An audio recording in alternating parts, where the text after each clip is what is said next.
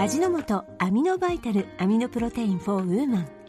1本で体づくりに大切なタンパク質を構成する必須アミノ酸とソイプロテイン美容に嬉しいコラーゲンなどの栄養素を効率的に摂取できます。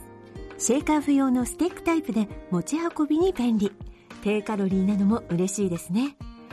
オーバーザサンから始まるプロテイン生活にアミノバイタルアミノプロテイン for ウーマンをぜひお試しください。体の冷えを諦めているあなたへ。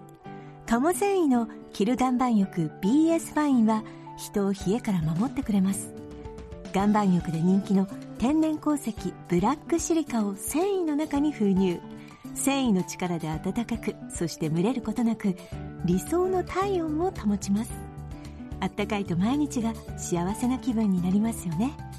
辛い冷えを諦めないで BS ファインで検索してみてください。TBS Podcast TBS ラジオプレゼンツのポッドキャスト番組オーバーザさんパーソナリティのジェーンスーです。堀井美香です。毎週金曜日夕方5時から配信されるこの番組。皆様今週もよくぞよくぞ金曜日までたどり着きました。お疲れさん。毎回およそ30分私ジェーンスーと堀井美香が語り合い皆様から届いたメールを読み太陽の向こう側をオーバーと目指していくそんなトークプログラムとなっております。はいどうも。はいどうもあなた髪いいじゃない。ありがとうございます。本当に。もう髪だけはもう綺麗にしていこうと思っている昨今でございます。なんかさ美容院変えたんだよねだけどね。あそうなんです。ねそうなんです。インスタにたまに載せてるけど。はいあのまあえっ、とずっとお世話になってるとこにはたまには行こうと思ってるんです、うん。ただカットしかしてないのでそこはね、うん。でカットもなかなかなん私半年に1回ぐらいしかカットしないので。しろよって話ね、うん、長いから、うん。だからあんまり行ってないんですけどそこずっとお世話になってるところには。であのカラーをすごくしてこの前ほらブリーチしちゃったから2回金髪になってね。金髪3回なので、と1か月経っておくと本当になんていうんですかもうド金髪になるんですよ。金色に近くはなってくるねそうですね。確かに。金髪は言い過ぎですけど。ね、うん、なのでその度にちょっとこうケアを入れるんですけど、うん。ちょっと黒くするんですけどそこを通ってるお店がすごくなんかさ、はいなんすごくいい色を入れてるけど、はい。重くなってないしあとなんか、トゥルントゥルンになってるの？そんなありがとうございます。あのそこでやってくださってるんですよ。トリートメント。をあ何らかの。そ何らかの、はい。何らかのトリートメント、うんうん。いやー なんかうまいうまい。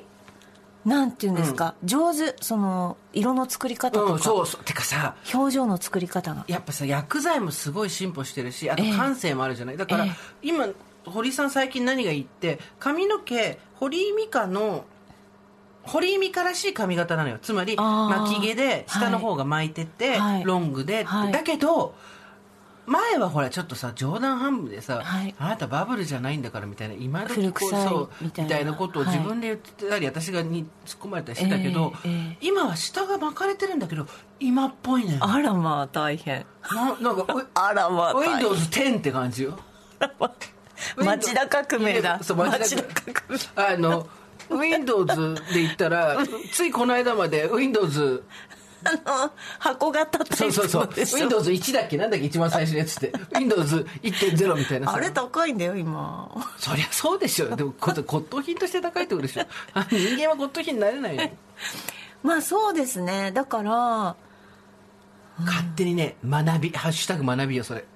で結局自分らしくなくなることが怖いわけじゃない私たちは、はい。だけどそうじゃなくて、はい。自分らしいまま今っぽくなれる。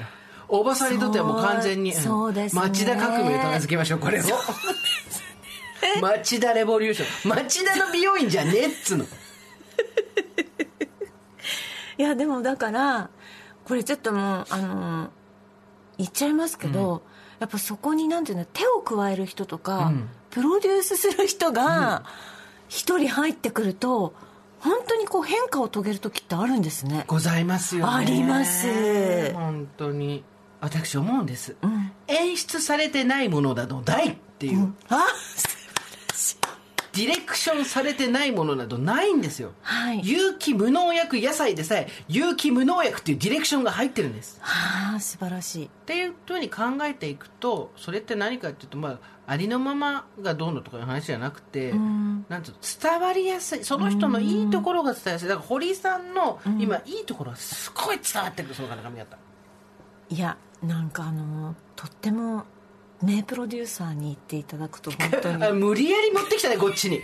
無理やりこっちにこうギアをギュッとね何なのそれ。でも、うん。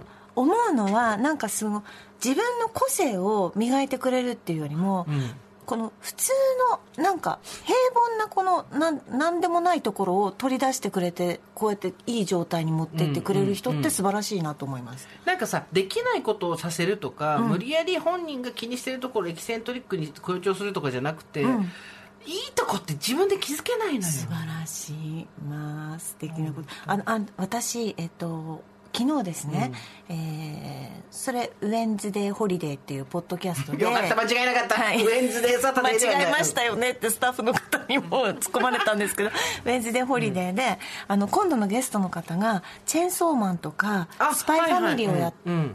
を編集された林士平さんっていう方で、えー、と私よりも 10, 10個ぐらい年下の若い方なんですけど、なんかまあ名だたるそういう新人作家たちをやっぱりこうプロデュースしてバックアップしてってことね。そうそうそうそういう役目をうん。担ってる人なんですよね、なんかねやっぱプロデュース能力ってすごい違う違いますね。プロデュースってそもそもなんだって話ですよね、うんうんうん。そのいわゆるディレクションとはまた、まあ、ディレクションとほぼほぼイコールのところもあるし、映画制作なんかだとプロデューサーってやっぱお金持ってこれる人、でちゃんと全体のバジェット見れる人みたいな感じだけど、まあ、音楽なんかだとプロデューサーっていうとこのアーティストのここを強調したこういう素敵な曲を作ってこういう衣装でとかっていうのを考える人だったり、業種によってね、あの仕事の範囲が違ったりはするんでしょうけど、でも人のいいところを見つけてもしくは物のいいところを見つけて引っ張っていく、マーケティングともまたちょっと違うんだよね、うん。でもあなたもそういう仕事を長らくやってきたわけじゃまあないですか、私宣伝ベタに宣伝ですけどね。宣伝とかまあね、うんうんそうですね。でもそのリンさんという方もやっぱり若い17歳の高校生を,、うん。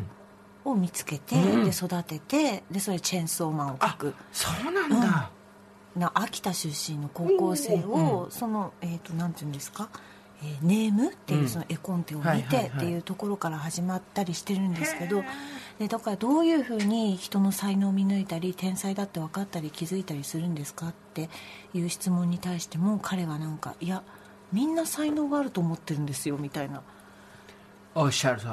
そう思います。ああそうなんだと思って。私この間別のラジオで話したんだけど、うん大体の人がなんか自分にはひ人より優れたとこなどないって言うんだけど、これねいいですか？三段論法でいきますよ、長所と短所って誰にでもあるわけじゃないですか、って言った時に長所がないですっていう人いるじゃないですか、じゃあまあ短所だって分かって100歩譲ってお前短所しかないわってなったとするじゃないですか。でも短所って言い換えると長所になるっていうのは就職活動の人に散々言われたやつじゃないですか、はいはい。ということはつまり短所がある人は絶対それが言い換えれば長所があるわけですよ、でそれがあるってことはつまりそれがその短所がない人も世の中にいるわけだからつまり他の人より、えー得意なこととかがある人っていうのはほぼほぼ全員いるんだろうなっていうふうに私は思ってますね、うんうん。確かに。うん。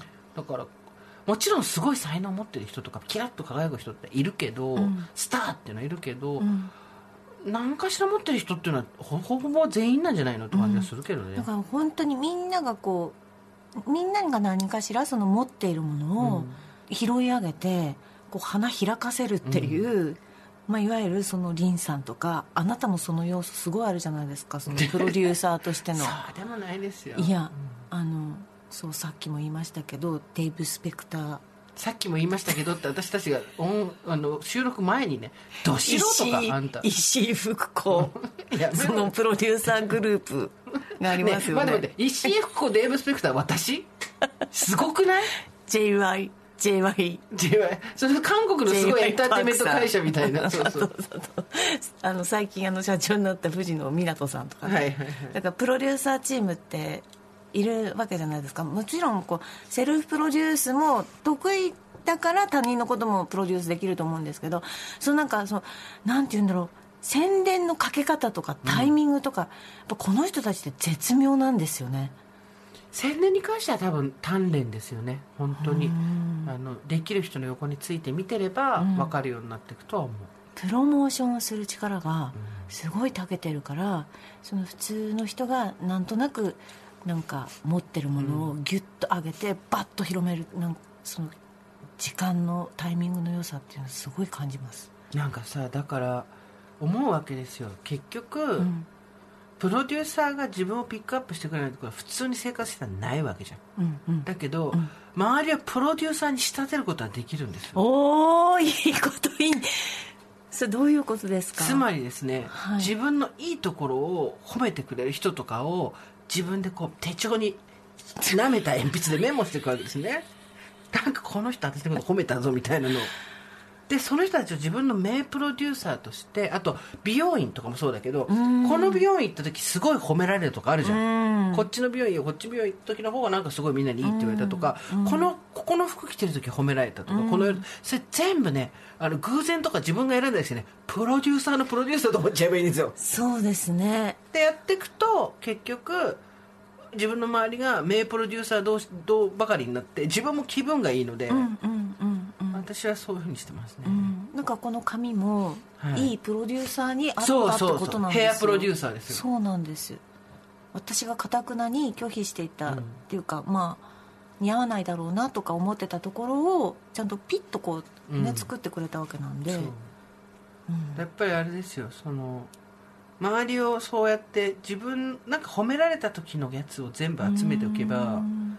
かなりうん。気分が上がるよね、うん自分の好き嫌いってやっぱりうん。絶対忘れちゃいけないし持ってたいと思うんだけど、うん。ただ自分の好き嫌いが似合う似合わないとまた別だったりするから、なんかさ人の時す自分だとさ全然わかんないけどさ。人だとさあの子もうちょっと髪の毛こう短くしたらすっごい素敵なのにとかさ、はいはい。超おせっかいで自分のことは分かんない。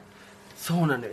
今言ったらハラスメントでお捕まっちゃうけどちょあらもうちょっと髪の毛短かったらすごい素敵なのにとかベリーショートにしたら似合うだろうな。あ髪の色こうだなとかあるじゃん。えああいうの自分のこと全然わかんないよね。ええ。えそうなんです。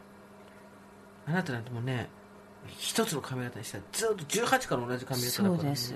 だってこれ以外似合うと思ってないしまあ同じ人ってずっと、うん。あのお世話になってたので感じなんですけど。そこにもまた新しいプロデューサーが入ったことそうによってですね。そういうことなんでちょっしょうねとこう変わってきてるんですよ。うん。プロデュース能力。うん。あなたは本当にプロデュース能力に長けてるんだなと思いますよ。私は。そうですか？はい。まああの堀江美香さんをはい。あのロケット台に乗せて発射するのが面白かったっていうことだけは確かですこんなに面白いでまたあの今ちょっと次のおもちゃを手に入れたみたいで またこれをあのでもあのすごいまた良かったです。えっと隣の雑談をああり聞きましたけど。まあおもちゃではさくちゃんはおもちゃではないあなたのおもちゃではないんですけど。あいいよ。いいよ。プロレス見に行ってる中だから大丈夫だよ。私たちの共通点プロレスでもやっぱりあなたたがこうなんていうのこの人なんかいいなってもうちょっとこうしたらこうなのになって思って土壌に引っ張り上げたわけじゃないですか。単純にでもあれですよ。自分自身がカバーできる範囲なんて本当に狭いから、うん。そんなこと自分に負荷かけるのなんて超面倒くさいので、うん堀井さんは絶対ここが楽しいし面白いみたいなのがあったらねえ見て見てこの人ここが面白いみたいなとこから始まったとこもあったじゃん、まあ、一番最初はさそれこそ TBS ラジオの橋本プロデューサーがこの2人掛け合わせたら面白いって言ったあのその気づきがなければなかったわけだけど、うん。この人面白いからみんなでご飯食べようみたいなのと一緒よ。ああそうね。あるじゃうんあるね。超面白い友達いるからみんなでご飯食べないっていううんのうん。がそのままポッドキャストになってる感じ、うん。こっちもあっちも。うん。でも面白いですか？なんかこうまあ私もそうだし、まあ、さくちゃんもそうだし生活を踊るのスタッフもそうだしそうなんかこういろんな人をなんて言うんですか？なんかちょっと才能を割とちゃんとはっきりさせていくっていう作業をちゃんとしてるじゃないですか、楽しいですね。ね楽しいんでしょうね。楽しいです。うん。あのやっぱりそれぞれにうん光るところがすごくあると思うのへでえ本人がやる気さえあればって感じかな、うん。そうやりたくない人もいるじゃん。うんまあまあねそれでずっと言ってるよそうね。そういう人は全然無理になんかしたりはしないけどいいよっていう感じだったら、うん。ちょっとそこうん。エディットさせていただいてよろしいかしら 編集ってことですそうそう。させていただいてよろしいかしいやだからそのなんかプロモーションするとか編集して何かに仕上げるとか人も物も全部。なんかそういう仕事をしてる人たちってすごいなと思いました。そのリンさんもそうでしたけど、いやチェーンソーマン作った人っていうのはすごいよ。うん、をあのプロデュースしたっていうか編集した人なんですけどね。素晴らしいですよ。うん、うん。やっぱでも堀井さん編集といえばうんやはりあなたの本も出まして。ありがとうございます。いやもう楽しみでございますけれども、はい。この話はまた後でしますけど今日はちょいちょい各種で出していただきますよ。はい。堀井さんの本はですね、ええ。えー2月の何日発売ですか？えー、と今日置いてるところもあるかもしれないっしれないぐらいだ。ていうことなんですけど、18ぐらいには置き終わってるんじゃない日曜日ぐらいには置き終わってるんじゃないかなって、2月18には。っていうことは言ってました出版社さん。なんかあれですね置かれるタイミングが違うんですね。全然違うんですよ。流通があるので。あはいはいはいはい。全国同時発売って言ってもやっぱりそこからこうな取り次ぎに行ったりとか、はい書店直接入ったりとかいろいろあるんで、はい。違うんですけど、はい。まあこれであの一旦退社。そうですね。一旦断よ筆っていう一旦いや一旦車断筆いや絶対続けた方がいいって書く仕事うーんそうですね。どっかに1ヶ月で1回でもいいから。うーん。いやでもそうまだ時間がかかるんでそうね。そうねね。だから1ヶ月に1回出せばいいっていうようなものを作って、うん。うんで最終的にええ。自分が書いた本を自分で朗読で読んでガッポガッポですよ。全部オール自分ですよ。そうそれでいけますよ。それは独りよがりな本ではないんですか？てか独りよがりっていう朗読がやればいいんですよ最高じゃないですか。でオーディブルも自分で読む。全部自分。独りよがりっていうあの時間にしたらいいですか、あの2冊目の本のタイトル考えました私ちょっと。何ですか？今回は一旦退社じゃないですか、はい。でやっぱその、えーとサラリーマン人生あとはい。50絡みの女の人生、子供のこと昔のこと、えー。友達のこととか自分のこといろいろ書いてるじゃないですか。次はですねねはよりこの中でもフォーカスしていく次の本のタイトル発表です。私架空,、架空出版ジェーンスー出版から出るお願いします。町田の間で次のどういうことですか？分かんない。町田の間ですよやっぱり。町田の町田は漢字ですよ。間は鍵括弧で町田の間っていう。どういうことですか？ここでまはい。あの町田とはい。堀井美香をもっと掘り下げるべき。そうですね、はい。秋田町田堀井美香。これをやっぱりちゃんと書くべきですわかりました。今回の中でも触れられてますけど、はい。よりフォーカスすべきはそれで町田の間です、で堀んが「間」っていう顔をしてる写真が表示です。もうプロデューサー決まりました。興味ま。深いですね、でそうすると、はい。やっぱり東京に大学とか高校のタイミングで出てきて、はい。今自分が住んでるところっていうのが自分長いのに、ええ。でもやっぱり帰るべきところが常にあるような気がするってオーバーザさんで言ってたじゃないですか、はい。ああいう人たちの心をガチッ使うました。新たな購買層が増えるわけですね。町田の間多摩地区に多摩地区に。多摩地区に TBS ラジオがですね多摩地区限定の番組始めたんですすっよごい面白いって知ってます？あれいや多分ねめちゃめちゃ好きなんですそれは多分多摩に住んでるから 特にそう感じます。エコひいきの。全部別に全部わかるから。そうそう。あのね面白くないわけじゃない。の私が聞いて面白くないわけじゃないんだけど。めっちゃわかると思って。もうさレオさん最高と思って。コミュニティ FM の感覚で聞いてるじゃんねそう。なんだよ。あそこの駅前空き地なんだよっていう。調布の駅前空き地なんだよっていう話をね。町田の間は絶対次の本書いてほしいけどね。町田の間。わかりました。やっぱ町田ってどういう町なのかっていうところから、はい。やっぱりその地元自分が育ったところがどういう町だったのかとか、えーえそこを対比まあ小説でもいいよえ町田の間っていう小説ですか？何が起こるんですか町田の間で？いやいや堀井美香の反自伝的小説ですよ、へえ秋田県で育って小鹿ですよね、本当小賀ですね。失礼しました。小鹿と書いて小鹿でしたね。わあれ分かってるけどあでもありがとう、ね。あの本を読んでくださってるのがすごいそうです。わかります。ありがとうございます。小賀で半島で。小鹿半島で育ってどういう町だったかっていうところから、えー最初どこ住んでたんだっけ？荻窪？えっ、と高円高円寺寺だ、妹二人でね。谷とかそうそう、はいあの辺。りでしそうたそう。っていうか皆さんが想像するようなえー。在京アナウンサーが住んでるとこ一回も住んでないですこの人。本当そういうとこちゃんとやれと。一回港区とか渋谷区とか 高円寺のガード下の近くのマンションとか、そうそう。目黒とかに住めよ。うんなんかなかったですねそういう人生。あの、はい阿佐ヶ谷かなんかの商店街の前で撮った写真ありますけどありますね。だけど その自分の住んだところとええ。自分のええ。遍歴っていうのをちゃんと小説にしなさい。あいいいいプロデュースいただきました、また。でそで最終的に今町田にいて、はい。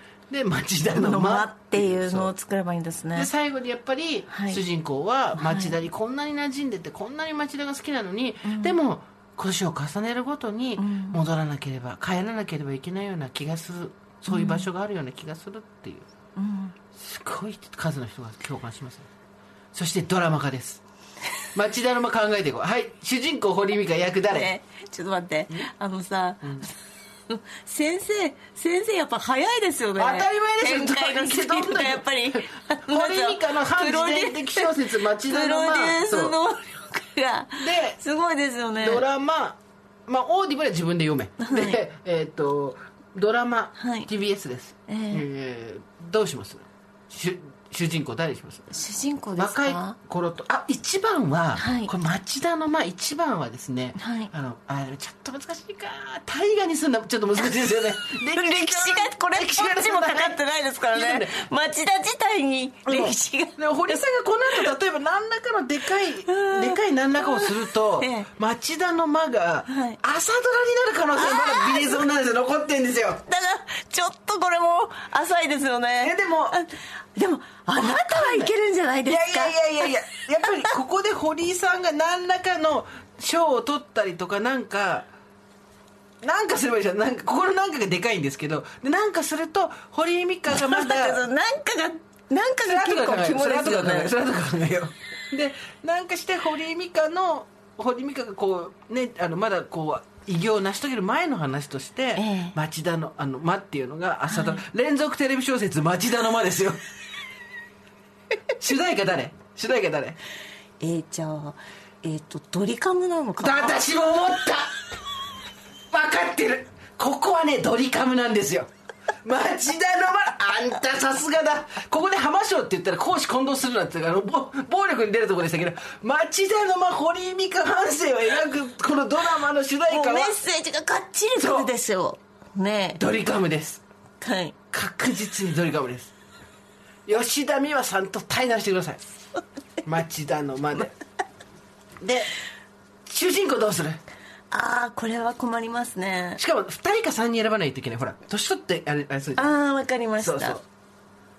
悩みますね。悩みますよ。うんそうですね。誰なんでしょうね。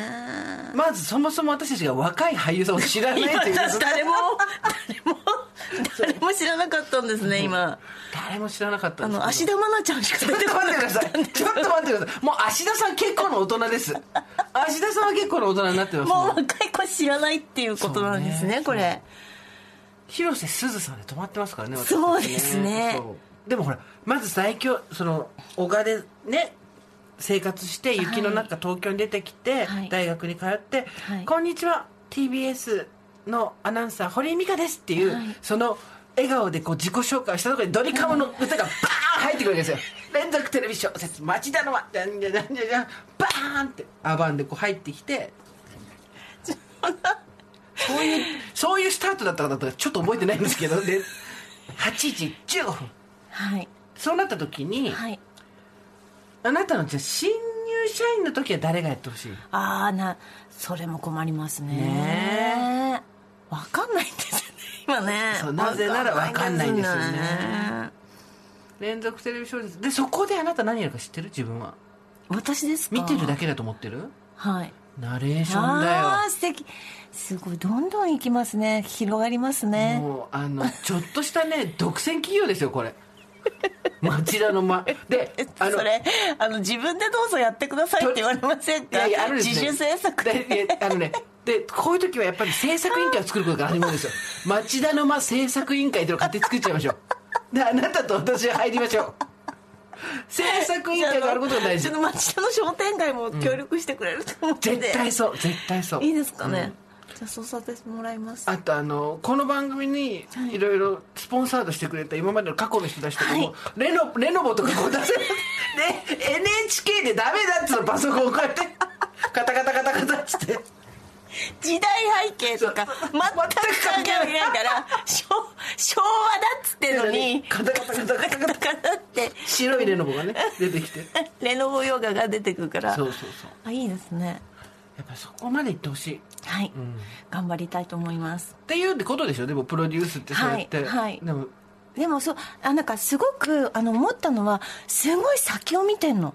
そのリンさんもそうだけどあなたもそうだけど、うんすごいやっぱひ先導していくっていうか、引っ張っていって次どういうふうに展開させるってすごい考えてる。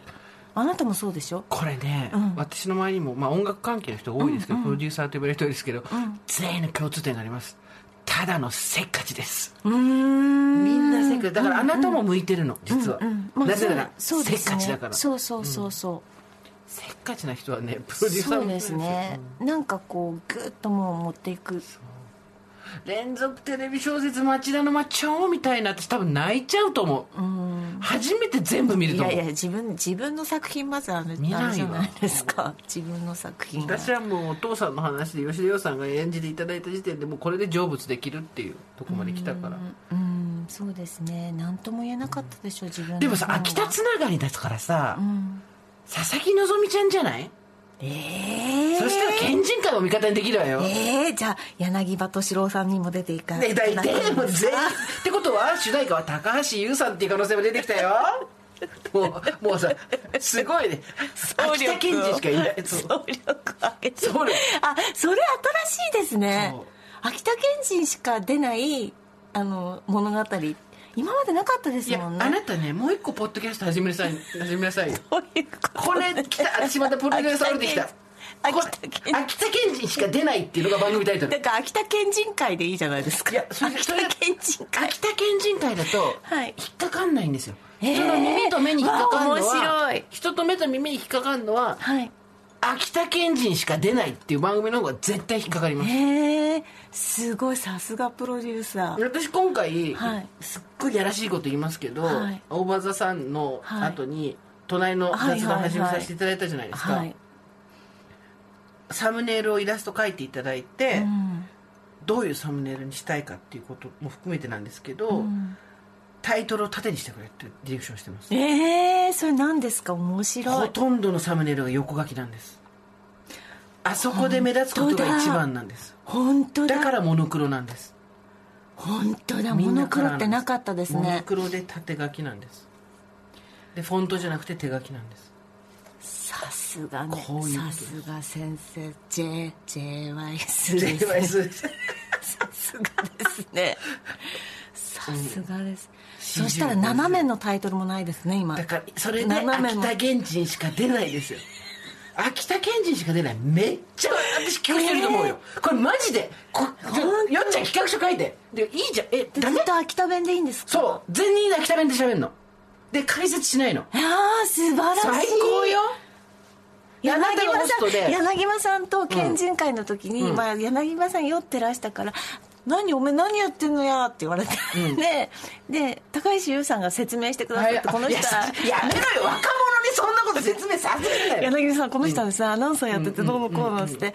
でポッドキャストっていうのがすごいもうバズってなんかあの大人気でみたいな話をしてあの柳葉さん全然全然なんかきょとん。としてて「うえー、だじゃあ呼んで？俺のこと呼んで」って言ってたから「本当に呼んでいいですか、本当にいいですか？ポッドキャストですよ」って「おやるやるポッドキャスト」っておっしゃってたんであの酔っ払ってたけども、はい。言ったからそれは約束だと思ってます自ただ分で。ここからがポイントです、はい。これを TBS でやるのか今フリーランスになったのでスポンサーをつけて他でやるのか。この辺これりで。どうしたらいいんですか先生。この辺りでだからあ秋田県人のブッキングが確実に大変になってきます、はい。途中から、まあそうですね。ですので、はい。秋田の企業をつけるここは。ブッキングを簡単にすることが大事です。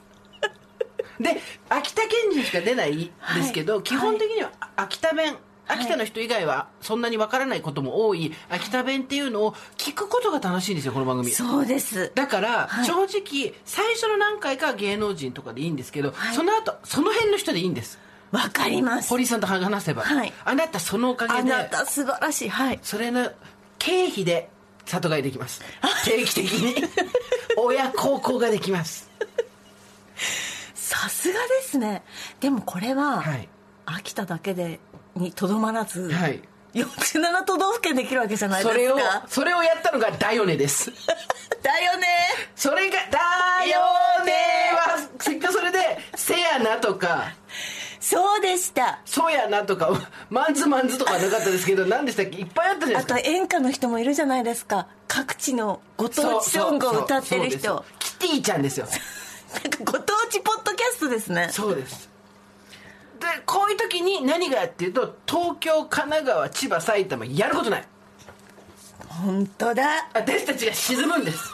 本当だ。先生本当だそれは。UNO で言ったらリバースですよ。ワイルドカード。やってやれ。マジで私は聞きたい。でも本当に秋田県人しか出ないは本当に聞きたい。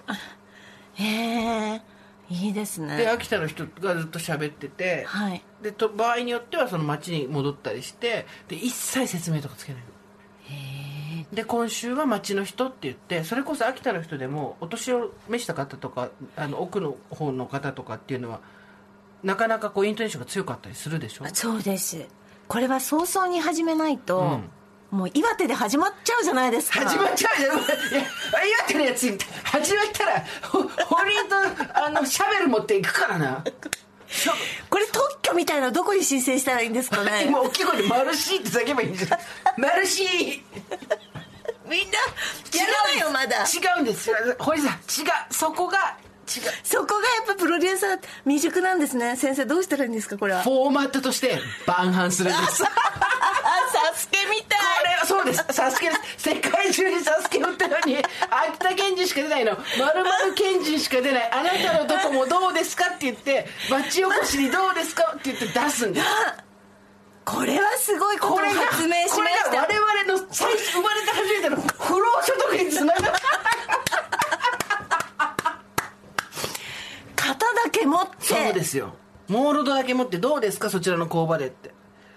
すごい。あ私一番怖い聞くのが一番怖いの。京都府人しか出ないっていう。なドスエドスエでしょ。そう。ででっていう偏見があるじゃん私たちに。あの本当なのか嫌味なのかとかさすごい偏見にまみれてるじゃん私たち。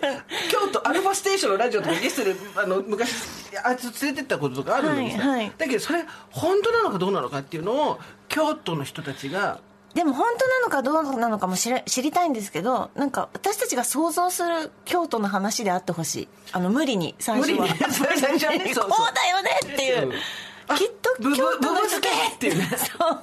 きっと京都の人ってこうこうだよこうでねあってほしい、う、うん。まあでもそれで言ったらそんなこと言ったら秋田だってそうやって言われるじゃないですか、はいはい。はいでそれに対してどうなんだっていうね、はい。その秋田県人ってそうじゃない。みんなそうやって言ってるけど、はい。そんな別にそこまでなまってないですとかそんなことないですみたいな。でもやっぱりそこは責任を持ってうん。秋田、やるんかい。秋田のその秋田県人として舞台にやるんだ。そう舞台に立つわけだからそこはぶれないですよ。やっぱみんな守っていこうってことじゃないですか。あそうね。そんなだってうん私たち秋田弁喋んないからみたいなことだと意味がないですから、そんなことですね岩手県人パーって横抜かれるよねこれね。そうなんだ。だからやっぱうん。キャラクターっていうところをその出しちゃんと出してもらうプロデューサーにそれが秋田県人会トークってことですね。秋田県人しか出ないはマジでバズると思います。へえこれは私も聞きたいもんタイトルもいいですね、うん。あんたさっき変えようとしただろ。ふざけんなよ先生本当にあのいいいいいいですね。さすがです。企画していこうどんどん。さすがです。やっぱり最終的に猫を 膝の上で猫を撫でながら葉巻を吹かしたいじゃないですか。私たちがイメージする。働いてもないのに湧き出るお金でですね。そうそうそう。あのやっぱり金の風呂とかに入ってですね 金金で作った風呂に入って膝の上のシャム猫を撫でながらドラゴンの口から。そうそうバーって水が出ててでふふ葉巻をですねポワーってあのあのペイズリー柄のそうですね。ふかふかのムートのスリッパとですね。そうそう。はい。であの部屋にはい47のモニターがついてて。もう本当に私たち陳腐です。47のモニター。47のモニターって言いました。モニタ多分町田のちょっとした家で置いてますよ。今今時。47インチの町田の地主の家にありますよ。じゃあじゃあいくつ何インチならいいの？ね待って。何インチからが何47ンチって今結構普通じゃない？普通っていうかちょっとした人たちちょっとした人じゃもない。なんかボーナス出たら買う人いますよちょっと待ってください。よ何インチからが セレブリティなんですか？え？何インチからがセレブリティ？インチじゃないんですもん。え何なの？え？インチじゃないの？インチじゃないですよ。フィートなの？もしかしてね、まあ、私が知らないだけでフィートのフィートのテレビって出てるの？だからもう散々言ってきたじゃないですか。私たちの想像を超えるところがやっぱりセレブっていう。私たちの想像で語れないんですそれは。マンション一部屋14億から始まもうインったチとかフィートとか言ってるところはもう違うんですよ。なんでどうしてもルンバ30代から抜けられないんだ。数の固定に入って数とか大きさとかで、じゃないんですよきっともう。この人たちは。すいません。数と大きさがあるのかがそう実分かんない体がない。もっと先のものなんです。はい あんたは目目にこうコンタクト入れて見てる人たちです。か あなた目にコンタクト今入ってるじゃないですか。コ コンタクト入れたらもうなんか 全部見えるみたいなやつね。全部見える人たちです、あのね君はねプロデューサーっていうねインチキコンサル向きだよなんか「いいですか？もっと先を見てるんですよ」って言って今あれじゃなんかああそうかもって思っちゃったで実例を何にも出てこない。ですそういうことなんです。こういうことなんです。ああいうことなんです。もっと先を見てるんですよ。で実際なんだか分かんないっていう。ね。はい。やっぱりねあのそれぞれいいい話です。いやマジでやって。そのポッドキャストはちょっとすごいと思います、そう。であとちょっっとどういうポッドキャストをあの先生構想の中には入れられる？そんなにポッドキャストばっかり作ってもみんなが聞くのが大変になるだけなんで。あとはなんか書籍で言うとどういうこれから攻め方をするとか。書籍で言ったら私この間感動したんですよ。はい「生活踊る」ってほら、ばあのラジオ番組やってるじゃん。あっちのゲストでおよねさんっていう人が来たんですよ、うん。でその人、えっと仕事しながら子育てもしててあの自炊もしてるんですけどまあいろいろ大変じゃん。子供育てながら、あの掃除洗濯ご飯作るも、で爆速レシピっていうのを突然作り出して、とにかく早く作って、洗い物が1個でも少なかったらそれでいいっていう、レシピを考えて、ええ。特に何もないんだけどインスタとかそういう SNS で上げ始めたんだって。そしたらそれが話題になって爆速レシピっていうんでが話題になって爆速ご飯っていう禁断の爆速ご飯っていう本を出したんですよ、でこのレシピ本何がすごいって包丁出てこないんですよ。レシピ本なのに。全部キッチンバサミ。あへえで洗い物もめちゃくちゃ少ないから、はい、例えばどういうメニューがあるんですか？例えばですね大葉と、うん、を使った、うん、えーと、餃子の皮の代わりに大葉を使った餃子とかあるじゃないですか。普通あれってこうひき肉を入れて何を入れてこう混ぜてどうのとかじゃないですか、はい、ああいうのも全部ジップロックの中で全部一気に入れて混ぜて、うん、ジップロックの歯を切っちゃうんですよ、で、えーと、と目の前に、えー、ラップをならまず引きますよね。横に12でそこに横に並びになるように大葉の縦長の大葉をまず横にします、うん、でその横にした状態で横にそのまま並べてきます、うん、でそこにチュッチュッチュッチュッと自分が機械みたいに角を切った、うん、えーと、あんをですね乗せてくれてる、それでラップをそのままパンって半分にすると自動的に大葉がパンって半分になるわけですよ、はい、でまあ、それ入れて次パッパッパッチュッチュッチュッパンみたいな、はい。あの自分工場家みたいな人がいて工場にしてマニファクチャーをした人がいたりとかであとあのか 一番笑ったのはあのとんぺい焼きみたいなのもあるんですけどとんぺい焼きを作るっていうので、はい。それもフライパンが汚れるのが嫌だからっはい、て言って、もやしとかお肉とかそうそうそう。の卵でね。そうそう。卵の皮で包むみたいなね。あるじゃないですか、はい。あれツナペイ焼きっつって、でなんでツナなんですかって火通っても通んなくてもか問題ないからって言っててツナ缶なら、はい。はいで、えーあれもまず最初にフライパンが汚れるのが嫌だっていう理由で、うん。クッキングシート引いちゃうんですよ。はい。でクッキングシートの上にまあ材料を乗せていくんですけど、そこの上でん。ピーラーでキャベツ切るんですよだからもう何もないみたいな。ね。爆速でできるんです。しかも味もすごい大きい、でもねこれって、ん。ほんの10年15年前だったら、ん。ズボラとか手抜きって言われたことなんですよ、うん。で何がっていうとやってることは変わんないわけ、だけどじゃあ何かっていうと社会情勢が変わったのと、プラスうん。どこに光を当てるかなんですよ。素晴らしい。光を当てるところ何に価値を置いて、はい。どうするかって言ったら、同じことの評価がひっくり返るんですよ、はい。結局だからそのズボラとか手抜きって言われたことが爆速っていう評価になるのはなぜかっていうと、もうよく考えてやっぱさ、ん。美味しければいいわけですよ、でなんかその手が込んでいるか込んでないかっていうところを、外のご飯に求めるのはいい、お金払うから。だけど対価が出ないことに関して手動かさない方の人が結構それ言ったりするじゃないですか、よく考えたら超変な話だったなと思って、爆速ご飯っていうので、この本作った編集者賢いわとでもだからその考え方ってこうコンセプトの抽出の妙じゃないですか。そうなんですよ。だからそのポッドキャストを斜めに書くってことじゃないですか。そうです。のタイトルを。それはあなたの案ですけどね。さっきから言ってますけど私はそれいまいまいちどうかなとは思ってますけど。縦に書くとか、はい。その白黒になんかねするっていう見せ方の問題でもあるじゃないですかいやー素晴らしいちょっとワインホリっぽくなってきてません？私たちの話の内容あれ聞くと真面目だなと思ってね この間もほら教育の人来てたじゃん ありがとうございます。すみません、聞いてくださったんですね。でも本当あの、あのねうん、そうそうそう。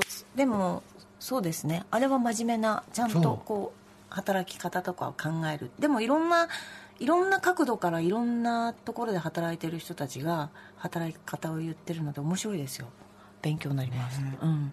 ところで、はいえ。ー私たちのですね真面目なはい。勉強が残っていたの覚えてますか？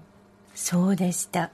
あの、北欧、北欧ベースになろうっていうことですよね。私たちあのえっ、と2010年代2000年から2010年代ぐらいでめちゃめちゃ流行った北欧今こそ取り入れようってことでもう一回北欧に戻ってみようってラーこゴもやりまとですよねしたけど、はいえー、と北欧のライフスタイル単語を募集しますと言ったらですね、はい。細々と来ました。ありがとうございま読ますせていただきます。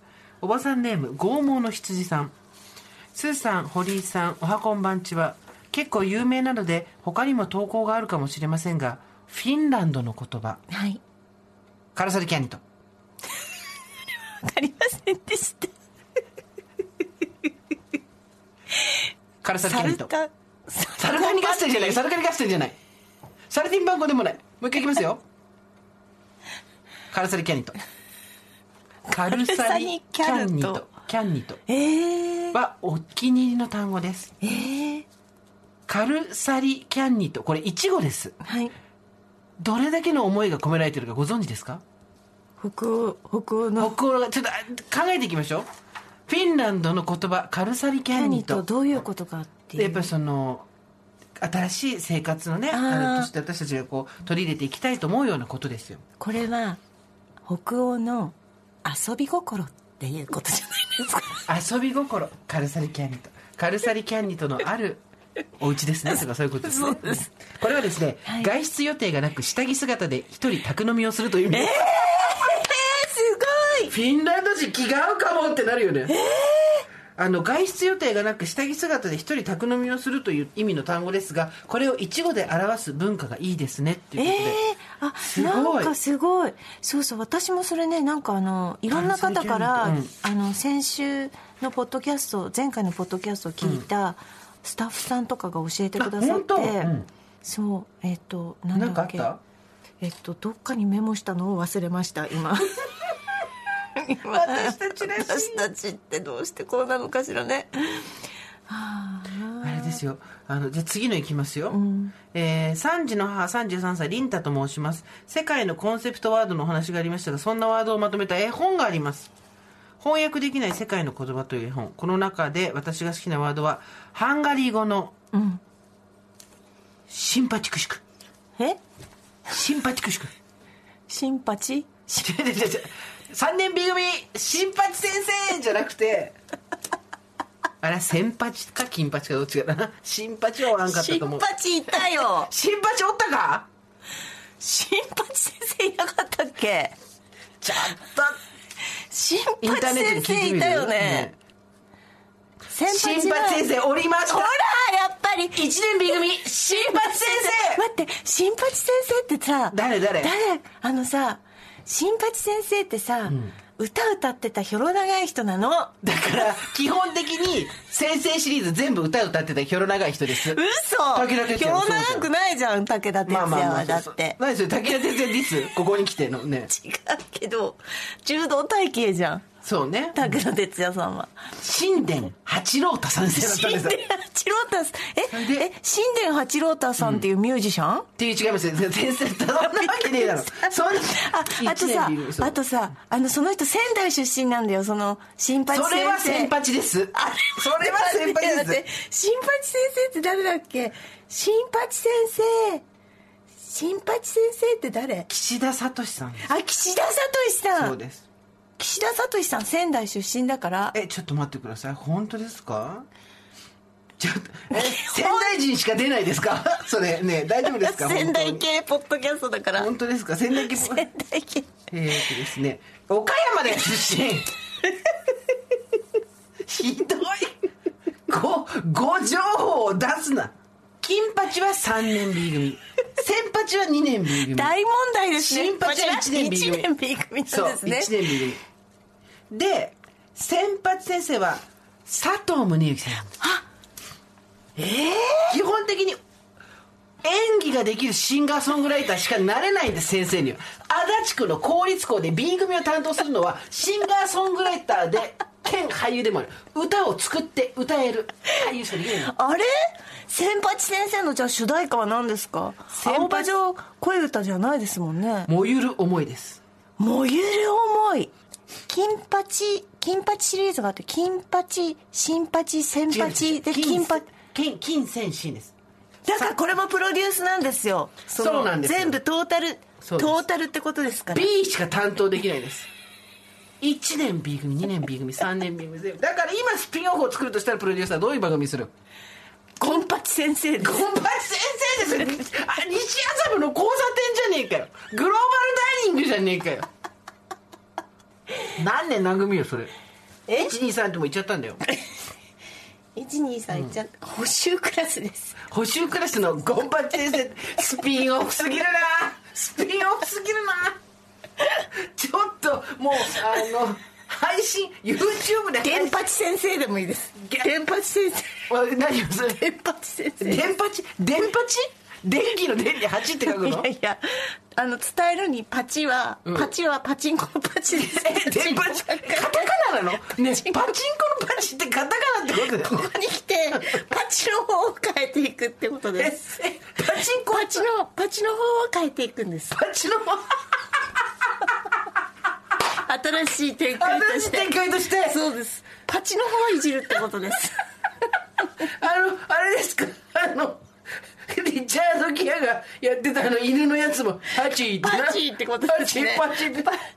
そうですね。そういうことになります。あじゃあパチの方を変えていくんですね。そうです。あのやっぱり伝伝統は当たり前だと思わない方がいいんです。いいそういう確信そういうこと。プロデュースってそういうこと。崩していくってこと。当たり前を崩すってことですよね。そうそう。最近知りました。で待って待って。インチキコンサル天才インチキコンサル。当たり何も当たり前を変えていきましょう。変えていきましょう。崩していきましょう 電八先生。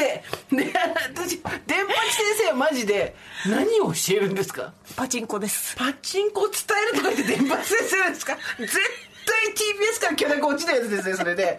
許諾許諾降りるしかもそれを企画してるのが元 TBS 社員ってもう完全に反乱軍ですよね。全12回やります。12回？はい。きっちりやります。ワンシーズンやります すごい気合入ってんな電八先生。ゴンパチから。のゴン3年 B 組ゴンパチ先生って麻布のゴンパチのとこにバーって。西麻布の交差点に中学生がわーって始まってわーっつって。あのマラソンしてるんだけど本当にあのあの外国人しかいないから外国人としかしかつすれ違わないっていう。ね。そうですよ。はい。ゴンパチ先生からの電パチ先生。パチを変えていく。はい私たちね今こうちょっと先をちょっとお金になりすぎる話しちゃって。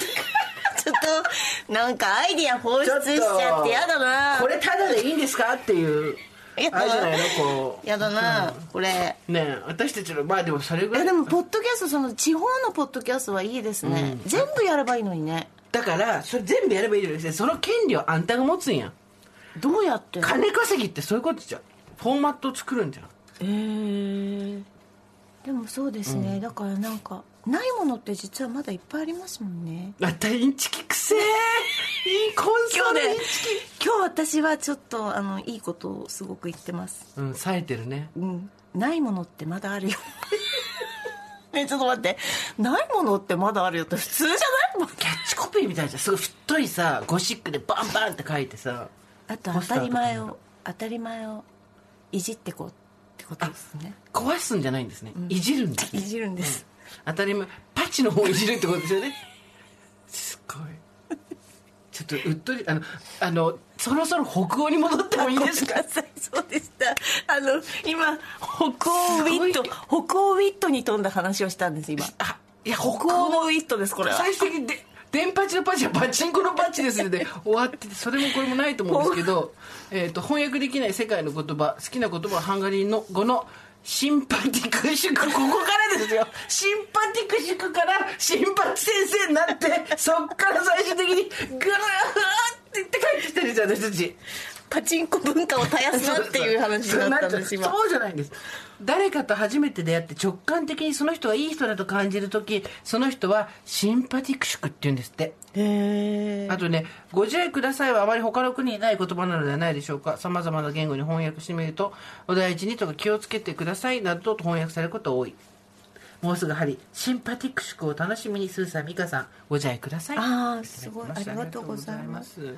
こちらもお願いします。はい、北欧初のコンセプト先週美香さんにすぐ思い出していただけなかったフィンランド在住のおばさんご助会員です。スーさおん美香さんのおしゃべりが聞ける金曜心の支えに毎日アウェイでなんとか頑張ってます。おフィンランドから聞いてくれてんの？ありがとうございます。先週配信されたエピソード123で北欧初のコンセプトについてお話になりましたヒュッケやラーゴムといったスローライフを促すようなコンセプトとは真逆になってしまうんですが、お二人にぜひお伝えしたいフィンランドがありメールしました。それはシスーというコンセプトです。シスはい、シスはフィンランド言語研究所の辞書によると粘り強い途絶えることのない意志の力忍耐力大胆な勇気という意味の言葉で寒くて、えー暗い冬や戦争などさまざまな困難を乗り越えてきたフィンランド人の魂を、えー誇らしく語る際によく用いられる言葉でああそうですか根性みたいなことなのかね、うん、このシスってつまり負けへんでっていうことなんですよね。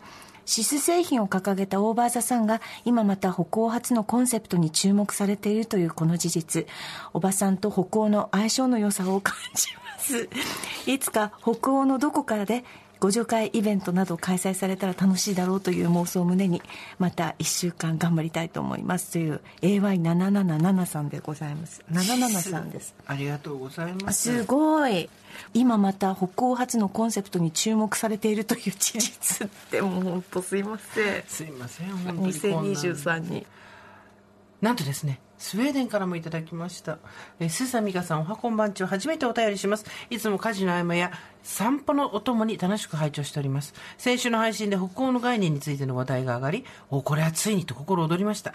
スウェーデンの首都ストックホルム郊外に引っ越して10年になる40代、おばさんネーム、北欧時間と申します。スウェーデン人の夫と娘2人と暮らしております。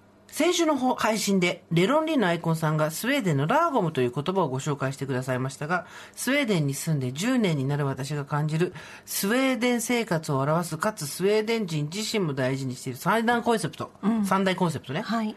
ラーゴム、フィーカ、ミーシグ。ミーシル？ミーシグっていうのがあるミーシグ。ラーゴムは先週の紹介にあったように多くも少なくもなくちょうどいいという意味ね、フィーカは職場の同僚家族友人と過ごすお茶の時間スウェーデン人にとってこのフィーカ時間は欠かせないもので、職場でも上司や同僚とコーヒーやお茶を飲みながら世間話をしてお互いの距離を縮める手助けの役割にもなってますへえなんかノミニケーションのお茶番みたいなのあるんだね、ちなみにスウェーデンの職場では上司を役職名で呼ぶことはしません。どの立場であってもお互いに下の名前で呼び捨てにする。ミカとか言うんだ。へえ。そして漢字のミーシグです。心地よいという意味でデンマークでいうとこのヒュッケ、英語でいうとこのコージーにあたります。冬は午後3時には日が落ち、日照時間がとても短く、気温は氷点下を下回る北欧では、暖かい家でキャンドルを灯して、家族や友達と過ごす時間をとても大切にします。この心地よい時間をミーシグと言います。春の訪れとともに日照時間が少しずつ長くなり始める頃、太陽の光を少しでも浴びようとするスウェーデン人たちの姿は一斉に同じ方向を見て立つミーアキャットのようでとても可愛らしいです、今の時期は年明けから4月頃までの期間限定でセムラという名前のカルダモン入りのパン生地にアーモンドクリームと生クリームを挟んだ伝統菓子が店頭に並びます、セムラを食べながらフィーカしてミーシグな時間を過ごすのがザ・北欧時間とも言えますもちろん今回紹介した三大コンセプトはスウェーデンの一側面に過ぎませんがスウェーデン人の生活になくてはならないものですこちらはまだ氷点下を下回る日が続いています。日本は急な寒波が行ったり来たりとのニュースも目にします。スーさん、ミカさん、スタッフの皆様、日本そして世界各国のご助会の皆様、くれぐれもご自愛ください。以上、スタックホルムの北欧時間でした。あありがう。とうございますありがとうございます。なんかさ、やっぱさ、生活ってその環境って作られるんだね。えそうなんですねねさだってあなた秋田だからあのミーシグがある環境じゃない？ミーシグクロートです。ミーシグで素人とかクロートとか分けなくてミーシグクロートですミーシグ道ミーシグ道が、はい。ミーシグ道ありましたよね多分ね。冬の時にはいみんなでこたつ入ってとかさ、そうですね。ね。いや。あそっか。だからそう雪しんしんとかもうやることがないからもうそこに集合するしかないんですよね、でそれで喋ったりとかすること、だミーシグってことですよへえあそうだ。私はだから町田の間でありそう。ミーシグの実であり いやいやだからだから。ねミーシグの具でもいいんだよ別に。み なんでミよと、まあ、ミカの実だからね。そうですね。あありがとうございます。なんかすごいね。ね。北欧素敵ですねやっぱり。ねスーザン美香さんおはこんばんちは。はじめまして。ノルウェー在住11年目、30代主婦の遊牧少女です。2012年ブルガリアの首都ソフィアにてスリ集団にパスポートと財布を取られなすすべもなく路頭で漂流していたところを助けてくれたノルウェー人と結婚しました。わあ素敵。やだこんなことあるの？みんな行こうぜさて今回は北欧ならではの素敵なコンセプトとのことですが、ノルウェー人の夫にヒュッケとラーゴム以外のなんかいい感じのやつ出せと迫りましたが いやいやいやね助けてくれた旦那にさ10年経ったら随分と態度変わってないいい感じのやつ出せ。それもいい感じっていうすごい曖昧な。しかもそれに対して夫の返事ないんじゃない？だって。さ とのことで、はい。使い物になりませんでした。珍しく自国が日本のポッドキャストで注目を浴びているというのにやはりスーさんの言ったように身の丈北欧人は証拠が薄い。私は2つ思いつきましたよ。1つ目はグーミッターグ。へえグーミッダーグ。グーミッダーグ。日本では仕事終わりにお疲れ様でしたお先に失礼しますと言うんですがノルウェーでは美味しい夕飯食べてね言うんだって。えー、あいいね。素敵。それがグーミッダーグなんだって。素敵。これいいね。美味しい夕飯食べてねってね。なかなか言わないよね。ね、2つ目がドゥグナットこれはオーバーズさんでいうとこの互助会近所の人たちが公共のものに関して金銭を目的とせず快く助け合うことです。小川に架かる橋があ嵐で壊れると直したり、散歩やすいようにしやすいように林道を作ったり、できる人ができることをできる時にやってくれています、ヒュッゲは北欧共通の概念ですがドゥグナットはノルウェー独自のコンセプト、ちなみに美香さんが北欧の人はうっとりする時美しい時にヒュッゲって言うんじゃないのと言っとることですが美香さん正解です。えー、すごい。ね、ヒュッケって言ってたけどね。厳密に言うとヒュヒュッケは名詞なので語尾が形容詞形に変わりましてヒュッケリってめっちゃ言うんだって、ヒュッケリ。ヒュッケリ。今そかりみたいなことでしょ。あるよりはべりヒュッケリ今そかりってことでしょ。断るごとに言います。どういたしましての意味でもヒュッケリを使うので使用頻度めちゃめちゃ高いワードです、また美香さんがもう一つのバンドワードコーシェリを挙げておられましたがこちらもヒュッケリと同じく毎日使うワード。へー。可愛い素敵最高を表現した時にコー。シェリって言いますキュンですみたいな感じ。えー、まだまだ知られざるノルウェーの魅力を伝えたいのは山々でございますが今日はこの辺で失礼します。また北欧関係の問題が起きた時は長谷さんじます。これからもずっと応援してます。ということで。わあありがとうございます。す。すごいノルウェーの方でしょスウェーデンでしょ？スウェーデンこちらもスウェーあフィンランド。そう。こちらハンガリー。すごいわすごい。すごいね。私たちああれ？もう北欧じゃん。親和性があるってことですか？オーバーザさんと。北欧？こ北欧？あのさこう地域でやるとどこまで行けんだろうね。南米どこまで行けるかとかさ。いですね。ペルーですなんとかですかんとかですってあるじゃないですか。アフリカどこまで行けるかとか。だからあのピン張ってくってあなたおっしゃってましたけど。アメリカも結構いるしそのイギリスとかねフランスとかっていうのもただいたりはしてたけど北欧でここまで行けたのすごいね。すごい。てかさ旅行行こう美香ちゃん。みんな止めてくれるなんて でヒュッケヒュッケヒュッケリーっつって。わすごいねみんな。すごいね。嬉しいね、うん。なんかちょっと改めて今日ご助会の人とつながれた気持ちになっちゃった。はい。いや嬉しい。嬉しい。ありがとうございます。いやこんなこんなやっぱ来るんだねメールって瞬時に。あのなんかねえ海ねえ外からの、待って待って。あのさあの初めてインターネットあのたに触ったことがある人みたいな。言い方やめてもらってもいいいやでもありがとうございました。がはい。そんなね、はい。日本もこうまだまだ日は長く少しずつはなってますけどまだヒュッケリはい。時間の方が長いわけですけど、そんな時におすすめする本があありがとうございます。また戻ってきたよ本当に本当に今日はですね喋りすぎちゃって、もうなんか私もあれなんですけど今日ですね私、えー、と収録前にあの無理やり自分のあのエッセイを一本吉田君に取ってもらいましたので、んにね。うん。はい。あの今日ですねこの収録が「一旦退社」っていう本を出すんですけれども今のあなたに「いえいえ」って言われてこのタイトルをね。指さしたけどね。一旦退社っていう本を出すんですけれどもその中の一編をあのさっき収録しましてそれを今回関東付録としてつけさせてください。はい。はい。関末じゃなくていいんですか？あ巻末でした、うん。ま関東だとびっくりしますよねみんな突然。あれ？なんか間違えちゃったかな？ってなりますよね。巻末付録として私のあのタイトルは先生なんてどうしたらいいですか？この朗読の小箱みたいな。あそれそれでいいんですよ。なんかあのい朗読の小箱。なんかそれありそうじゃないですか？朗読の小箱ってありそうですよね。大丈夫だよ。あの堀井の小箱っていう、あの朗読番組が最後に10分ほどつきますんで、皆さんはい。それでさこれ読んだけどさ、あんたふざけてて最高だね。これあのね堀井さん本当にちゃんと書いたんです。あのなんで一日もかかるのかなと思ってたらやっぱりすっごい自分の気持ちをちゃんと,、はい。えー、と棚卸しして、はい。それをしかも文章として丁寧に書いてはい。喋、り言葉ではなくちゃんと書き言葉で丁寧に書いたんでこれは味噌の仕込みじゃないけど時間ちゃんとかかるよと思うんですけどすっごくいいこと書いてあるんですけど書いてあることのいくつかはオーバーザさんのリスナーの方にもねそうあの、親しみのあるご助会の方親しみのある内容なんですけどお前これ大場さんで話しこと丁寧に書いただけやんけ。ご助会本これで出したばっかりだっつうの。なんでご助会本出した後にご助会本丁寧に書いたやつ出してんだっつうの。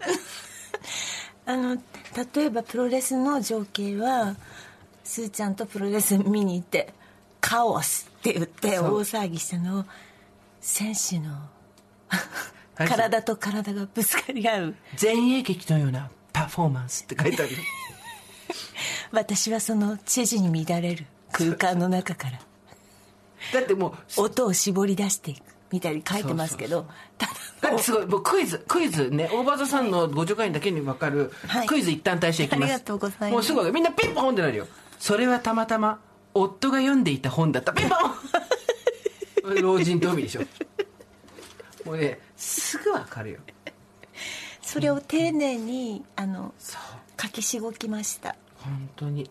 あとね、あのただの更年期障害で情緒不安定になってることを温かいそばに泣いたってこれも聞いてます私たち。これすっごいだねあの丁寧に話すとこういうふうになるんだっていう。そうなんです。あのつれづれなるままに、はい。あとやっぱり美容のことですね。はい。これ最高に面白かありったです、ね、がとうございます。本当に。髪は3日洗わないっていうことが今のえ？髪はば場合によっては3日洗わないっていうことをですね、はい。丁寧に書いてる。それ美容の情報じゃねえぞっていう。あとやっぱ一番最高なのがファスティングもどきのこと。これも番組で話してましたけど改めて文章で読むとひどい。本当。丁寧な暮らしイベント2人で出ましたね。そうです。超適当に生きてる自分の日々つれづれを、ん。丁寧に書くっていう。手法をしてみました。これが堀井なりのヒュッケです。ラウオムラウオムです。ごいねやっぱり。あの私、はい。ちょっと募集したいんですよ来週以降に。はいはい。来週にかけ向けはいて皆さんにお願いしたいんですけど、はい。堀井さんの一旦退社観光記念もありがのとうございます。えー兼ねまして皆さん、はい。あの一旦退所ちょっと読んでいただければあこの感じねって分かると思うんで、はい。皆さんのひどい生活を丁寧に書いて送ってもらえませんか？あのなんていうの文体とその書き方だけちょっと気をつけると、なんかさっきのほら見せ方と一緒なんですね、うん。その雑なあの大葉の餃子を作るのと一緒でですね、見せ方さえこうなんかするとやっぱ違う形になっていくんですねそう。でこの人の恐ろしいとこはそういうひどい話と普通にいい話を平行に書いてるんです。だから読んでる方がすごい感情がどこに持ってっていいか分かんないんですよ。ありがとうございホます。リーおもろいなと思って片肘ついて読んでると、はい。ちょっと襟を正さなきゃいけない話が出てきたりして なんかねよくわかんない。罪悪感が生まれてくる自分の中に。ごめんね美香ちゃんみたいな嬉しいですそんなあの。本をたくさん出してる先生に褒めていただいて。いやいやいやいやありがとうございます、うん。あとやっぱり性格出るよね。メタウォータープレゼンツ水音スケッチ収録の日ってさ こここ何年うんスポンサーの名前入れないと気が済まないみたいな完全にあれですよね。あのメタウォーターーさんは絶対どっかに入れようと思って、うんうん。はい書きました、メタウォーターさんへの思いをね。そう。であの私のことも書いてくださってますし、うんはい。私のとの対談のことも書いそうです。対談もありますし。あ対談もあってね。そうなんです。対談も内容あと久米さんへの気持ち悪い思い綴り思いを綴ったものストーカーストーカーのラブレターみたいなのが入ってますね。ますので皆さんぜひですね。はいありがとうございます。えーはい。あのよろしくお願いしはい。ます、であの終わった後には「堀井の小箱今日も皆さんと朗読を共に」っていう音あの音楽とともに流れますので。てか毎週一個ずつ読んでつけとけばしばらく。え？そんなことできるんですか、いいんじゃない？はい。じゃあ。ちょっと5分早く来て撮ってさ。じゃあすーちゃんのあのあれも入れましょうよ。何？すーちゃんの本も。いいよ私。の別に一緒にされたくないんですか？ちょっと。堀井の小箱にね入れなくて、そのちっちゃい方に入れなくていいや一緒にされたくないんですか？いやいやいや。ほんと あのさなんでさっきからそのさ一緒にっていう時に猫パンチみたいなのすんの？シャッ何なんだよ。勘弁してください。ああ今日はなんか長く話しすぎましたね。今日私たち1時間半ぐらい喋ってるんですけどしかも完全にフルスロットルでめちゃくちゃ元気で大体もうもう堀さんがあのやる気がなくなってんの目後半。がそう目がトロンとしてきたり私がもうむにゃむにゃになったりしてるんですけど、はい。二人ともポンポンポンポンいけるすごい。これ完全にさっき私たちアミノバイタル飲んだからです。よそうなんです。すごい。さっきカーチさんが来た時にあのアミノバイタル飲んだら30分ぐらいで元気になりますよって言って帰ってって、はい。私たちでうめえうめえっつって。飲んでたんですよ。あの駄菓子屋のラムネ感覚で粉ラムネ感覚でうめえうめえって飲んでたら。で収録が始まって今日なんかすごい元気だったね。これねこれ？だってこれ以外ないじゃん。私たち今日朝から仕事してるでしょ？すめっちゃ疲れてるはずでしょ？だってその前私ここで突っ伏して寝てたもんそのアミノバイタル飲む前、すごごい。い個人の感想です。個人の感想ですこれは。食品です。アミノバイタルは食品です。個人の感想です。ということで。つまり私たちがアミノ酸足りてなかったってことですよ。すごい。カーチさんありがとうございます。ありがとうございます。ということで飲ん飲んだその様子をここから皆そうさんにここから先はちょっとあのあの先に撮ってたんですけど。はい先に撮ってるカーチさんのお手紙のコーナーありますんでぜひ聞いてください。私たちが飲んだ場所場所を確認してくださいジェーンスーと堀井美香のオーバーザさんさあここでお手紙届いてますはい先週に引き続き味の素みんなの河内さんからのお手紙でございます、はいありがとうございますスーさん、ミカさん、ご助会の皆様、おはこんば。んちはどうも、本当にお疲れ様でございます。やっと金曜日ですね。味の素、アミノバイタルおばさん、河内です。さすがですはい。大人の私たちにちょうどいいタンパク質生活を、ミカさん、スーさんはもちろん、ご助会の皆様にも知ってほしいという切なる願いから、先日は、アミノプロテインをご紹介いたしました。はいそんな中、先日のプレゼントに加えて、ご助会の皆様の栄養摂取をお助けしたい、おせっかい精神がまだまだ抑えきれず、またしてもプレゼントをご用意した。先週50名にさアミノバイタルくれた河内さんでしょ？私もうだってアミノバイタルお坊さん河内ですって言った時点でさすがですって言っちゃったもんね。もう。大仕事、大仕事してます。今もう日本中のアミノ酸を集めると言ってはアミノ酸ロビイストと言っても過言ではない。河内さんから。津々浦々からアミノ酸を今 持ってきてますから。50人にくれたのにまだくれんの？なんか。まだくれんの？言うなよ。ありがたい今回ご紹介するのはアミノバイタルアクティブファインです。アクティブファイン数あるアミノバイタル製品の中でも一番飲みやすくデイリー使いしやすい製品だと思います。なるほど。かっこ。河内個人の感想です。出ました。大事。個人の感想大事。私たちの好きな個人の感想。自由奔放な発言の後にこれさえ言っておけば そうそう OK 大丈夫。アクティブファインは5種類のアミノ酸と8種類のビタミンが配合された顆粒状のサプリメントです、はいアミノ酸は体を動かすために必要なタンパク質の材料になってくれる重要な成分です。皆さんいいですか？いいですか？かっこあまり知られていないのですがタンパク質は実は20種類のアミノ酸が集まってできているんです。そうなんです。アミノ酸の状態で取ると素早く体に吸収されるのでもう一踏ん張りしたいと思った時にさっと飲んでいただくのがおすすめです。喉が渇いたら当たり前のように水を飲みますがアミノ酸の渇きにはなかなか気づけないもの。そりゃそうだ。どんなにセンシティブな私たちでもあアミノ酸が足りてないとはなかなか思えない。ご助会の皆様にはぜひあアミノ酸が足りないこうですね。ねです。ぜひアミノ酸補給も生活習慣の一部として取り入れていただきたいです。いいですね。合言葉にしたいです。アミノ酸がなんか足りないみたい今日っていうですね。あなたちょっともしかしてアミノ酸足りてないんじゃないっていう。アミノ酸不足？っていうですね。さあそしてご助会の皆様。こちらの製品2月23日木曜日までに応募してくださった方に抽選で50名様だから河内さん多いってありがたいけどありがたいけどあの50って。50が好きなんです50が好きなんだ。川内さんは？50が好きありがとうなんですござい。ます、すごいね。これでも私ねはい。飲んでますよ。飲んだことありますよ。はい。あの飲みやすいです。確かにで正直私ぐらいの人間になってもこのアミノ酸何ミリグラムかなって正直そこまでは分かんないの。これ2200かな、1800かなってとこまでは分かんないけど、はい。でも多分運動する人がこれすごいいいんじゃないのかな。あなたが先週あの夜寝る前に飲むと目覚めがいいうん。気がするんですってかっこ個っ人の感想ですっておっしゃったじゃないですか、だから私、まあ、飲むタイミングを寝る前に変えたんですけど、本当に目覚めがいい気がするんです。そうなんですよ。すごいね。結構びっくりするんですよ。いや真面目に違うとも思います。かっこ個人の感感想です。す。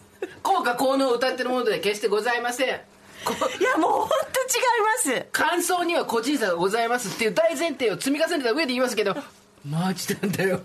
本当に。だからなあのそういう気がする作用が乗っかってるとしても、いや本当に朝そうですね。だから飲むタイミングをちょっと夜に変えたんですよ。あそうなんだ。しかもさ私最近すごいことに気づいちゃったんだけどアミノバイタルってものによって味がちょっと違うわけ。はい。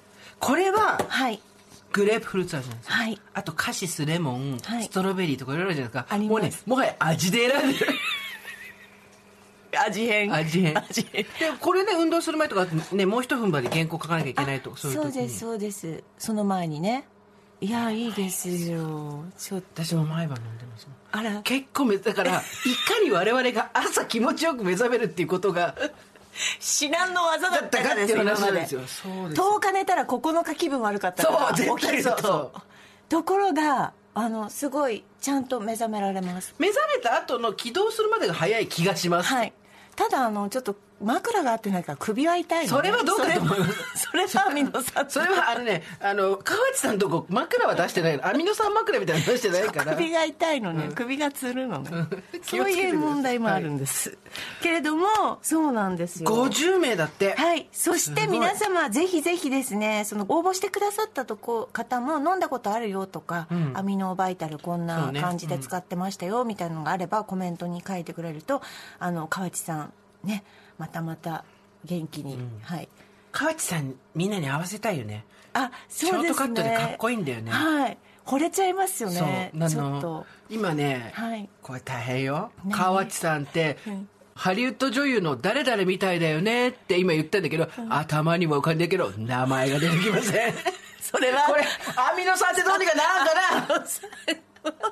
アミノ酸を続ければアミノ酸を続ければ。もしかしてですそうですねユマサーマンっぽさもあるんですけど、あそうですねもう一人いるんですよ。ドンピシャっていう人が。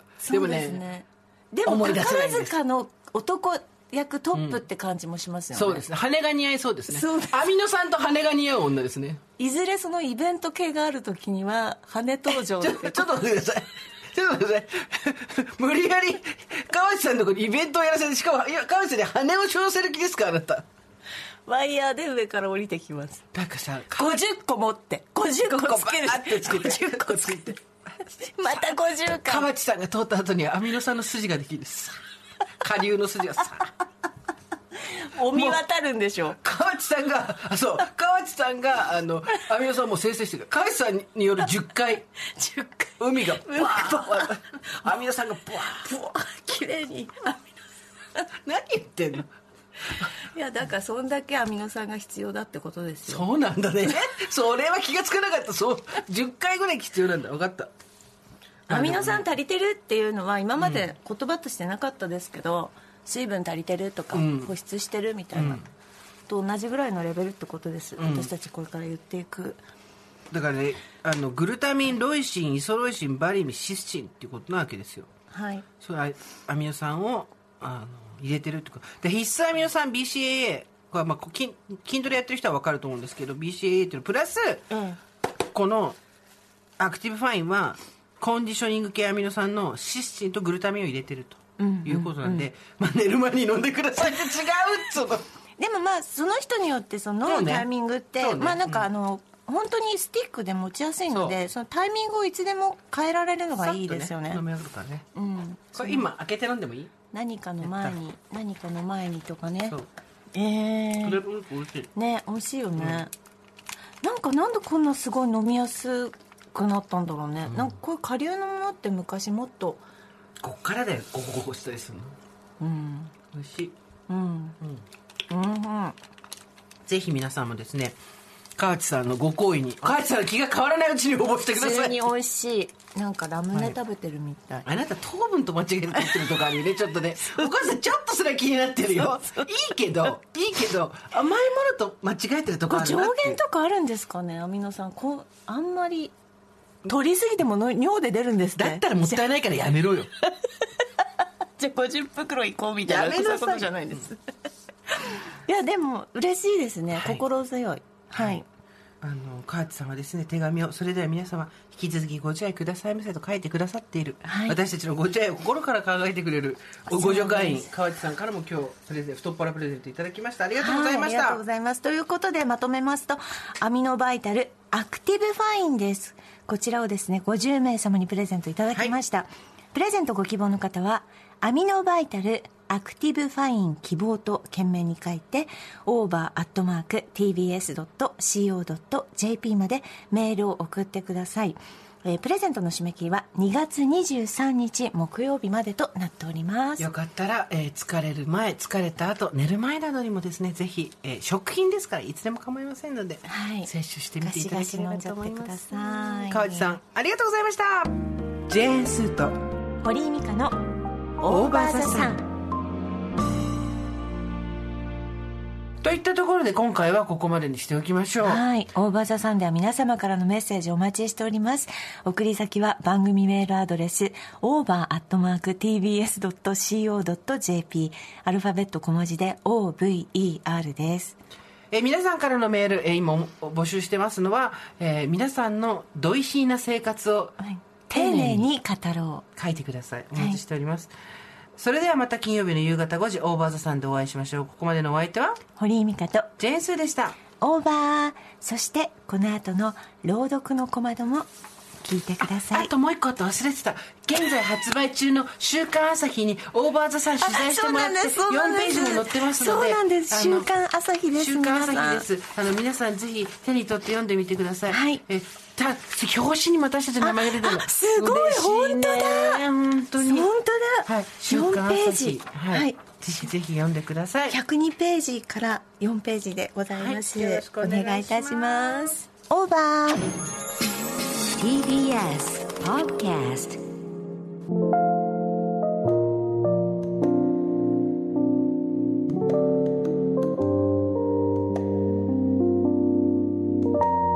11月4日着物のこと。もう7年くらいになるだろうか。浅草の元芸者さんのところで着物の着付けやその他あれこれを習っている。留学先から帰ってきた娘が着物に興味を持ったこと。ちょうどその頃その元芸者さんと知り合ったご縁で最初は娘が通いそのうちに着物を着られないならお母さんも習いにいらっしゃいよということになった。母から嫁入りの時に送られてきた着物が切り箱に入ったままになっているような私はまあ何ヶ月かしてささっと着られるようになったらいいかなくらいの気持ちで通い始めた。しかしあれから7年かなり長い間通っているがまだまだ着物を完璧に着こなせない。芸事は時間をかけて繰り返さないといけないというのが元芸者でもある先生の言葉だ。お稽古の日は伺うとまずは一息つきなさいと言われお茶をいただく。30分とか1時間とか先生とゆっくり話をする。先生の芸者時代の話とか先生が最近思っていることそして世の中のニュースのことまで話題は様々だ。その後着物のお稽古を1時間くらいして終わるとまたお茶をいただきながらの長い雑談。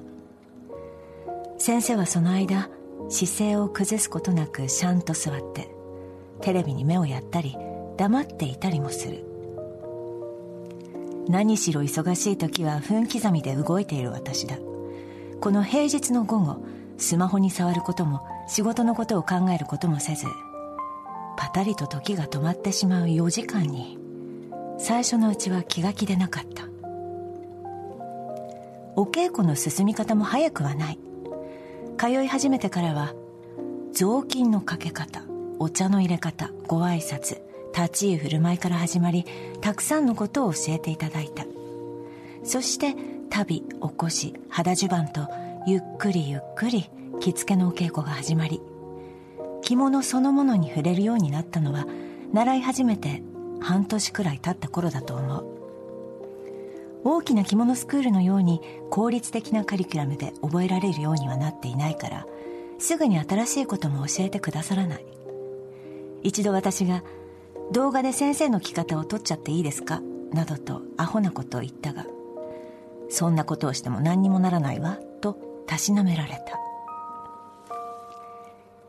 日常で着物を好んで着るわけではないが肌襦袢や長襦袢などお稽古で着たもの。たまにお出かけで着たものなどはこまめに洗わないといけない。洗濯機に放り投げるわけにもいかないから手洗いする。特に半襟は一度縫い付けたものを取り外し手洗いの後もう一度縫い付けてアイロンをかけてという膨大な手間を要する。娘の成人式の着物をあつらえる時も先生にお世話になった。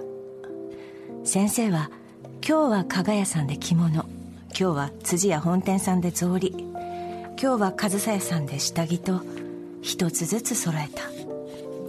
先生と娘私でお店に入ると先生の顔なじみのお店の方たちとの世間話から始まって長いことお店であれやこれやと時間をかけて選ぶ日々。成人式の着物など今時ならネットで一式数分で揃えられる。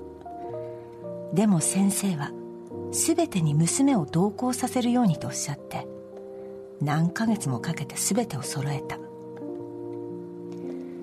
とにかく先生は全てに時間をかける。あえて時間をかけているようにも思える。それでも私が7年も通い続けている理由はこの一見マイナスとも思える全てのことに意味があることを知ったからだ。稽古前と稽古後のお茶の時間は呼吸を整え自分をコントロールするため。何度もしつこく繰り返すお稽古は頭でなく体に覚えさせるため。手縫いで半襟に三河芯を入れるとそれは何より気持ちがよいし時間をかけた成人式のあつらえはこの世の中の一つ一つに意味があり自分がどれだけの人によって晴れの日を迎えられたのかを娘に気づかせたはずだ。先生は厳しくも丁寧に長い時間をかけてそのことを教えてくださったのだ。先生のもとに通えて本当に良かったと思っている。そして何より着物という母からの厄介な贈り物がなければこの時間を知ることもなかった。ここ何年か母が着ていた着物を受け継いでお直しに出し着てみたりはしている。それでも26年前の結婚の時に母が私に送ってくれたあの大行な霧の着物箱のいくつかは開けるのも面倒で手つかずにしていた。最近ようやくどうしようかと思いあぐねながらクローゼットからその切り箱を引っ張り出した。先生のところに持って行って見ていただくと「どうして何年も開けずにいたの?」と大層叱られた。そして多頭紙を開けながらため息をこぼし「美香さんこれは大変な着物よ」とおっしゃった。それから先生は帯や小物その一つ一つを手に取ってこんな見立ては簡単にはできないお母様が時間をかけてちゃんと選んだ証拠よともおっしゃった。その口調はとても厳しかった。あの頃は母も田舎の家の嫁として母としてまた自分の仕事も抱えていて忙しく周りではいろんなことも起きていて私の着物を選ぶどころではなかったはずだ。それなのに結婚前の娘にと秋田の田舎の店々を回って一生懸命着物をあつらえた。当の娘は今すぐ使える家電やら家具やらが必要な新居に全く浮世離れした着物が届いたことに当てが外れたような気持ちになり26年もの間クローゼットに入れたまま感謝すらしなかった。先生は着物の稽古を通してこんなこともおっしゃっていた。全ての回り道に意味がある。あえて回り道をしなさい。全てに感謝できるように。私はちゃんと回り道ができているのだろうか。母があの時何を考えて娘に着物をと思ったのか。今なら母の気持ちがわかる。こうやって何十年かかって霧の箱が開き母の気持ちがあふれる着物を見た時私は先生の前でボロボロと泣いてしまっていた。